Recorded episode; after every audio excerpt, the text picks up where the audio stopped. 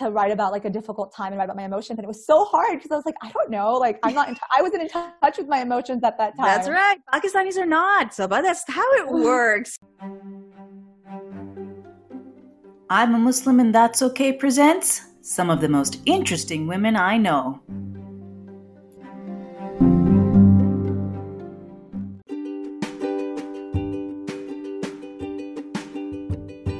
Everyone. May peace be on you all, and welcome to episode two of my very special interview segment of some of the most interesting women I know. My name is Shella, and my very special guest today is Sabah Afzal. And she is special because I consider her a unicorn. And in my, and it might seem strange coming from someone. Um, let me just first give you a brief intro of her. Sabah Afzal is she is a counselor, and she is. I mean, uh, you do a lot of different kinds of counseling, isn't that right, Sabah? I do. So I, at this point, I do some family counseling, um, couples counseling, as well as individual counseling, and then I work with different types of individuals, like kids, adults, uh, young adults. So yeah, wow, a that's a whole, whole spectrum right there. And again, it's strange coming from me because my dad is a psychiatrist. And you'd think that, you know, coming from a family that is, you know, very familiar with people who are into healing not people's bodies, but people's emotions and their mindsets and everything, that Sabah would not be a unicorn, but she is because, and she will confirm this, that amongst Muslims and Pakistanis especially, it, there was a time, especially in my generation, Sabah is much younger than I am, and uh, it was strictly taboo that these things were not openly spoken about, openly discussed, and openly dealt with. So when I and the thing is, I have known Sabah for um, almost a year now, and I basically stalked her online. I had a friend who uh, subscribed to Sabah, and I found her through. I was like, oh my gosh, she is young Muslim woman and she's a counselor. This is this is incredible. and that was the first reaction to this. And that's so like, oh my god! And I'm, I'm sitting there on Instagram. I'm basically stalking her profile, and like, and I subscribe to her, you know, and I follow her regularly. And her, uh, you know, your counseling services, happiness, and please correct me if I'm wrong. Is it Happiness Co. or is it Happiness Company? You've got to give us your intro, Sabah. You have to like before I mess this up, please. You have to. No, you're good. You're good. Uh, so yeah, Happiness Co. Counseling is my um, handle on Instagram. Um, but yeah, so I there are actually a lot more uh, Muslim Pakistani counselors now. Now, um, because Sabah, yes, yeah. you are much younger than I am. I'm an old goat. My generation, we did not have this. Yeah, no, I definitely think it's becoming more of a talked uh, about topic like mental health. A lot of people are talking about mental health and how to help your mental health and focus on your mental health and talking about your emotions. I think in the way that I even experienced emotions growing up was that they're just they're you just kind of dismiss them and don't really deal with them. Mm-hmm. All you're really supposed to feel is happy, and every other emotion, any other negative emotion that you feel, just means that you're being ungrateful or you're not being like a good right. Muslim or your iman is weak or that you're not you're not trusting in God. Right. So that's really how I saw emotions being viewed, mm-hmm. um, and I think that's what just kind of drew me to the field of psychology.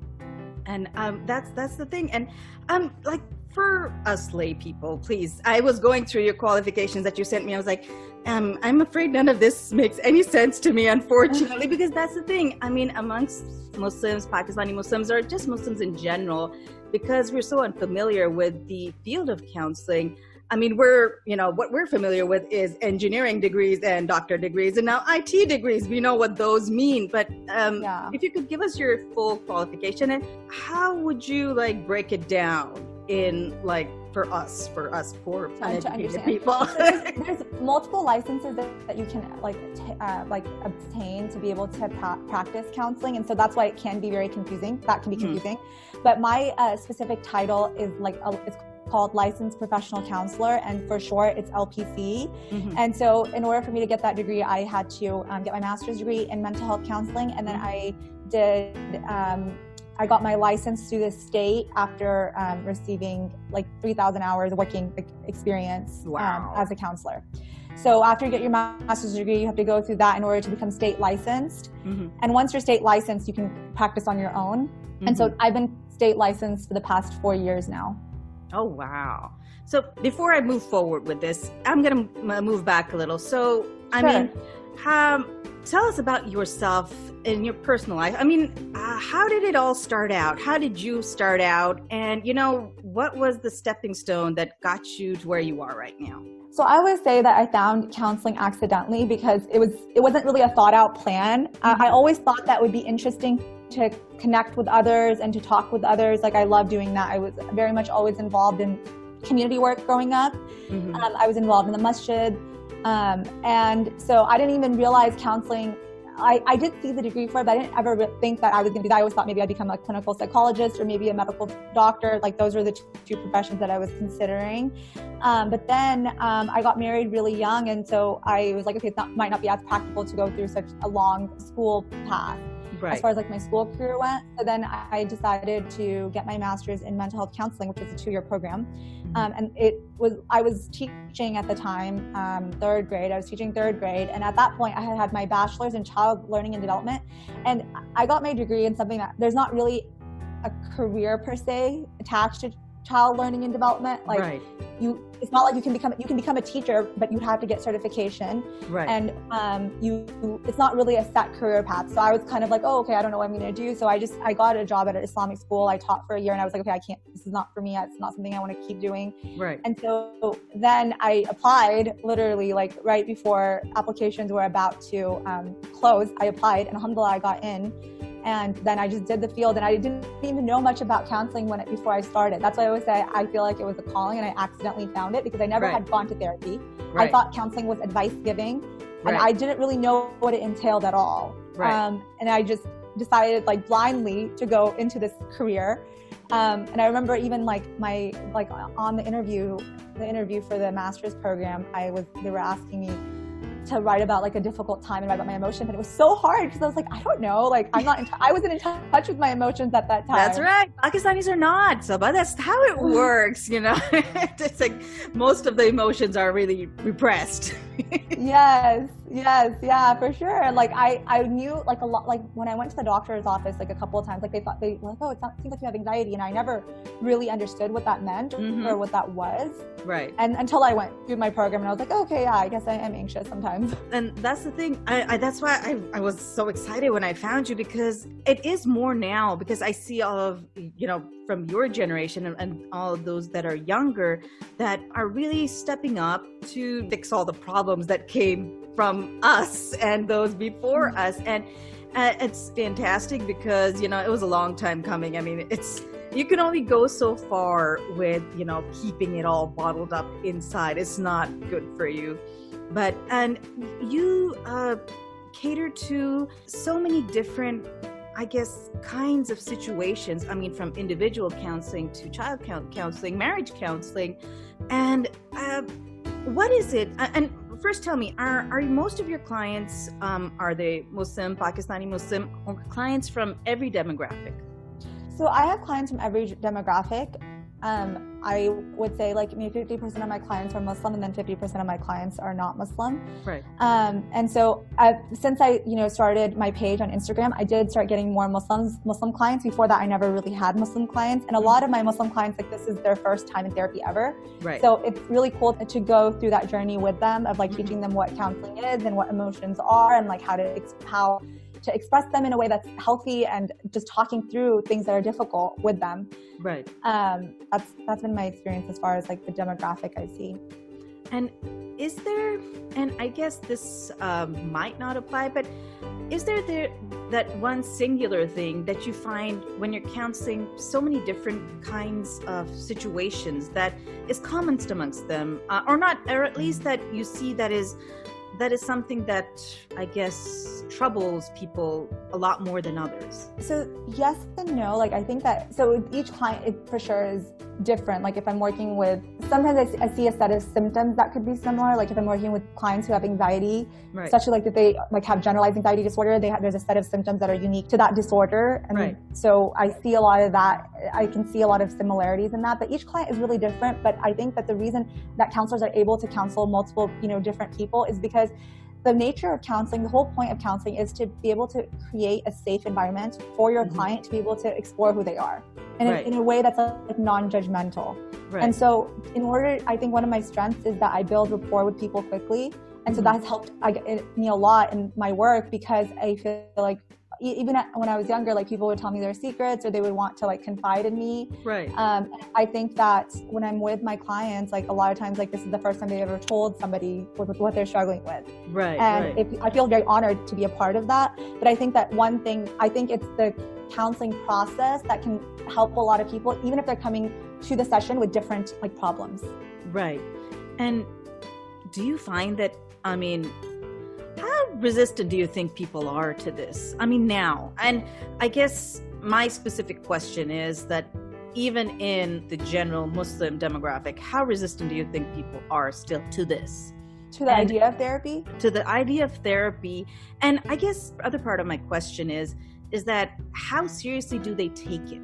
Because they'll be there in counseling, mm-hmm. but how seriously do you think they're taking it? So I think that a lot of times, like what I see is like the clients who reach out, they are taking it seriously, but for the most part, because they're coming every week and they're they're they're seeking me out. So it's not right. like I'm forcing them to be in the session. So they're seeking right, me right. out, which is really nice. Like that they they want to be there. Right. So a lot of times, what I when I see resistance is when I'm dealing with couples Mm-hmm. That's mainly when I see resistance because one right. person's on board of like, let's talk about our feelings, and the other person is like, oh, actually, I don't really want to tell you how I feel, or I, I don't really want to like look at my look at how I'm contributing to like the you how know. do you deal like, with that? I mean, I would like explode right there. I mean, that's why I'm not the counselor, but I would be like get so mad.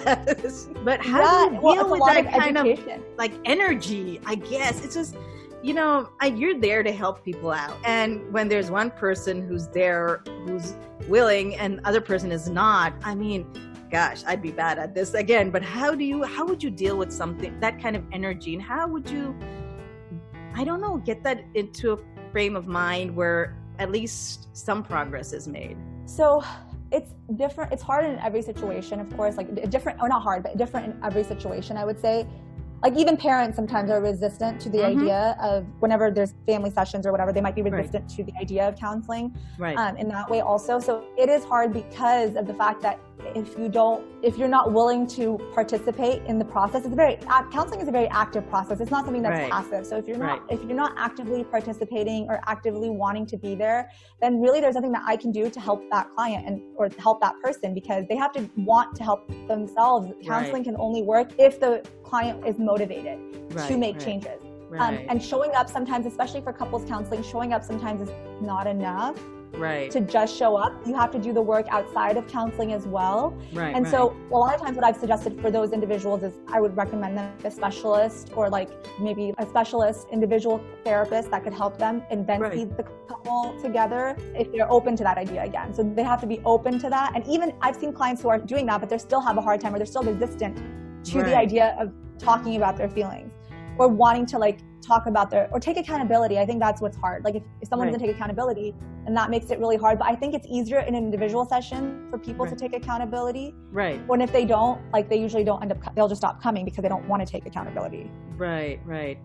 And oh gosh i guess what is the hardest thing for you in this in all of this? And it's not just like about couples therapy or individual therapy i i guess i have a soft spot for kids is there a situation, especially with children involved, that you find especially difficult? Um, so it's so interesting that you say that because I feel like I, I, I love working with children because I right. think children grasp the concepts so quickly and mm-hmm. you can really see their progress a lot faster. Right.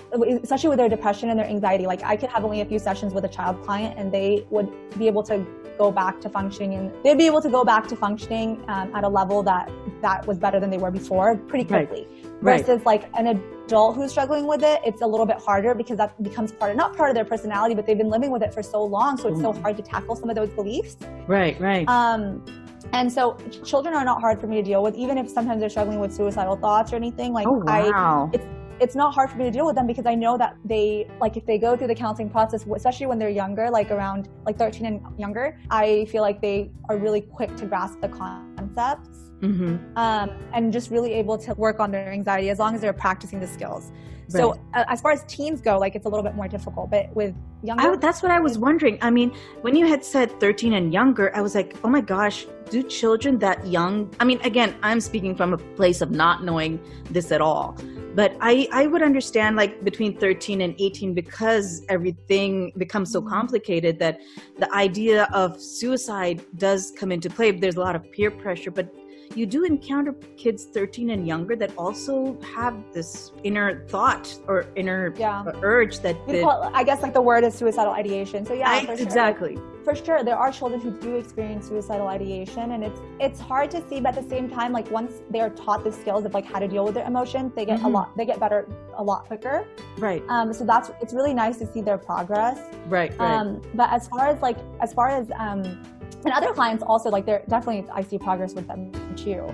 I just right. think that it's just because I've also had a lot of experience working with younger children who have anxiety and depression. That uh, that's probably one of my strengths. Right, so right. working with them, like, and depending on how, again, uh, depending on how motivated they are, mm-hmm. to be part of the counseling process like right. i think that really affects that really is going to affect the like efficacy of mm-hmm. the counseling process if that most definitely and you had said that teenage years you know 13 and onwards do you find that they're more resistant to it because again that is such a volatile age it's essential that if they have any issues that it would be they'd be able to get help as quickly mm-hmm. as possible what is it that makes it so difficult so again, like a lot of the teens that I see now, like they want that very much want to be a part of the counseling process. So for them, like they are not resistant to the idea. Like well, they might be resistant. Yeah, they might be resistant a little bit, like to the idea of being able to accept their emotions. But as far as like the counseling process, they enjoy coming. So alhamdulillah, I haven't had too many difficult clients in that. Most of my clients, alhamdulillah, they've been really easy to work with. Mm-hmm. I think that what counseling in general, what can be hard is um,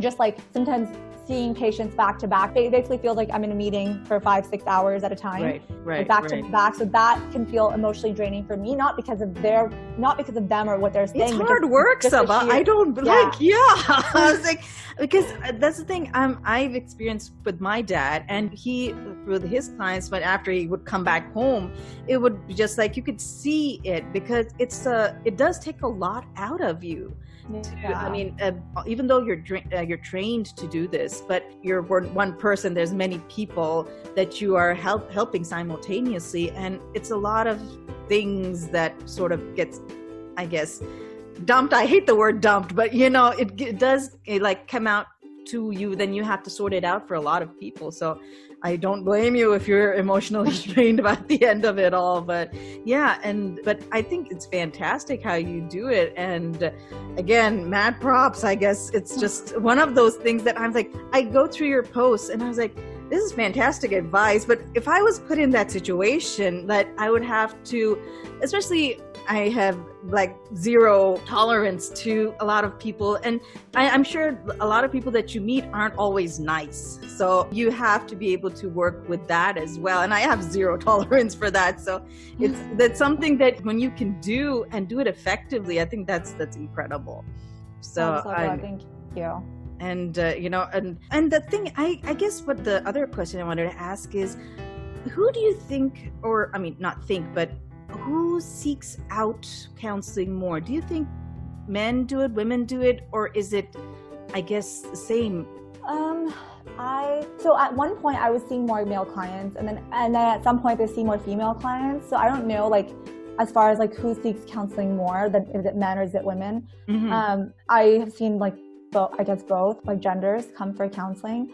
So I wouldn't know if it was like specific to women. I think it really just depends on like how like relationship focused you are. A lot of times people seek counseling because they want to fix their relationships or they're right. feeling they're having a lot of symptoms of depression or they're having anxiety. So those are like the main reasons people come to therapy. That that gives me a little bit of hope because there's always that uh, preconceived notion that women are more into their emotions or more expressive of their emotions so yeah. they would be the ones seeking this out more mm-hmm. but if you don't see there's a stark difference, then I'm glad that there are more men seeking out because there are definitely a lot of men out there that need to, you know, get the help they need. And, you know, I say this in all seriousness. It's not as if to make fun, but I think uh, a lot of men, again, my generation and older, they had a different kind of pressure to be and uh, you'll have to excuse the term but the, it's one of those things that i coined when i was m- much younger that to be emotionally constipated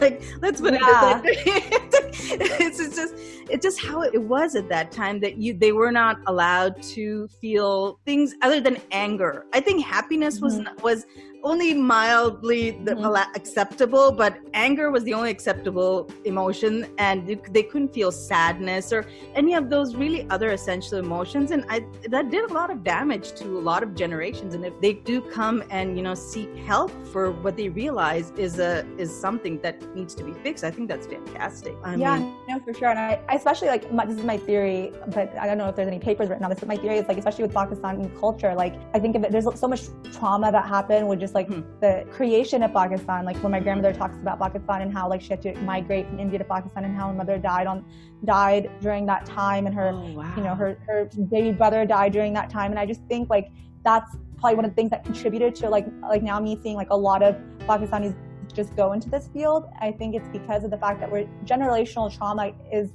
definitely like a a concept that people are talking more and more about. Right. And I can see like how like that can make us as a whole like emotionally constipated because if you know if our grand great grandparents went through so much trauma but they didn't get ever get help for that they didn't know how to right. deal with those negative and difficult emotions that came right. with that trauma and they were pushing it away then when they raise kids those children aren't going to be emotionally aware either right. and then it's just a cycle you're not as a parent teaching your children how to effectively express and acknowledge their emotions then that for them to have to do that in adulthood like some people never even do it in adulthood never even learn how to do that so, right right I mean, yeah. uh, it does definitely cause a lot of people to be emotionally stunted. I mean, I I know from my past experience with Pakistani people that they are a lot of people that are emotionally stunted by this because it's just not something that they have ever known how to deal with very effectively. Mm-hmm. So, I mean, I'm glad, you know, it's something that I guess it took a couple of generations, but it's coming slowly to to view that people are definitely seeking help for the right kind of help for, for the for not just themselves. I mean especially marriage is another thing. I mean marriage counseling in itself was is such a novel thing. Again i, I guess i'm mm-hmm. speaking for people older me and older that it was just not really something that was done.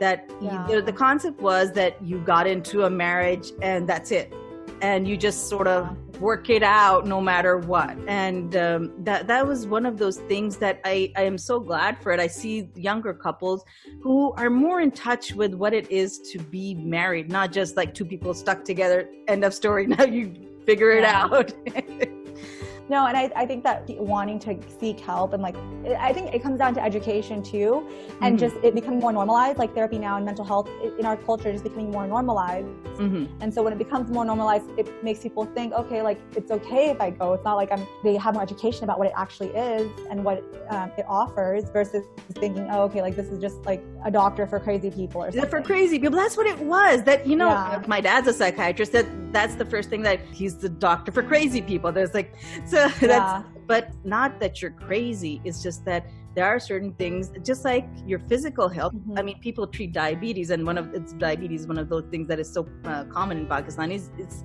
it's something that in an emotional state and in a mental state that can be treated and help i i think it's fantastic what you do Sabah and before i let you go going to you know I'm just to make this a little bit fun and and to find out more about you so I'm just gonna have do the rapid fire question round, okay? Yeah, go. we're gonna it. find we're gonna find out a little bit more about you. That's not related to counseling. Five questions is what you get, and you have to give me the. I mean, I don't know. Is there a counseling thing for that? The first thing that pops into your head. There is something that's called. It's like the word association. That's what it is. so yeah. word association. So the first, it has to be the first thing that pops into your head. You can't think about it. Okay. Okay. Okay, so, right. tell me about it. Do you like Harry Potter or Hunger Games? Oh my gosh, it's so hard. Okay, Harry Potter. First thing, first thing, about you can't think about Harry it. Potter. Okay, Harry Potter. Um, uh, ice cream or frozen yogurt? Well, I was gonna say like I like frozen yogurt, but I like the I not like the the tart frozen yogurt, like the ice cream frozen yogurt. Okay, okay, we'll give it to you. Okay, fine. And cats or dogs? Cats. Cats. Okay. Do you have any? No, I Aww. love cats, but my husband doesn't like animals. Aww. or not that he doesn't we'll like con- animals. We'll convince him, Sabah. We'll convince him. I have four. Yeah. Oh no, it's not that. I shouldn't say that. He does like animals. It's just that he's allergic to cats and he doesn't want them in the house because he's worried about the fur. Oh, okay. Fine, we'll figure something out. Okay. And uh, pineapple on pizza, yes or no? Pineapple on pizza, yeah, for sure. Okay. And last but not least, when you cut uh, sandwiches, do you cut them vertically or diagonally? Uh, vertically. Okay, okay. I'll let you go, Sabah. I've been following Sabah for quite a while now. And I know you're on Instagram. Are you on Facebook? I mean, I'm so bad at this. So, I mean, please give, give us your Instagram handle and your Facebook address and, you know, even your web address and whoever wishes to seek you out. You yeah, know, can... sure. So my um, Instagram handle is happiness.co.counseling. And then I have a face, I haven't really been as active on there just because I've been so busy with work. But my, uh, I still post on my stories. Um, my Facebook is also happiness.co.counseling, and then my website is happinessco.by Thank you again, Sabah, for being here. And I hope all of you enjoyed learning more about Sabah and how she does what she does and how wonderful her impact is.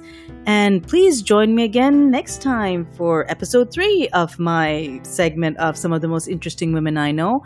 Until then, take care of yourself and may peace be on you all. Thank you so much for tuning in to I'm a Muslim and That's Okay. And if you wish to follow my social media for more updates, you can follow me on Instagram, on Facebook, and on YouTube. All the links to those are in the show notes.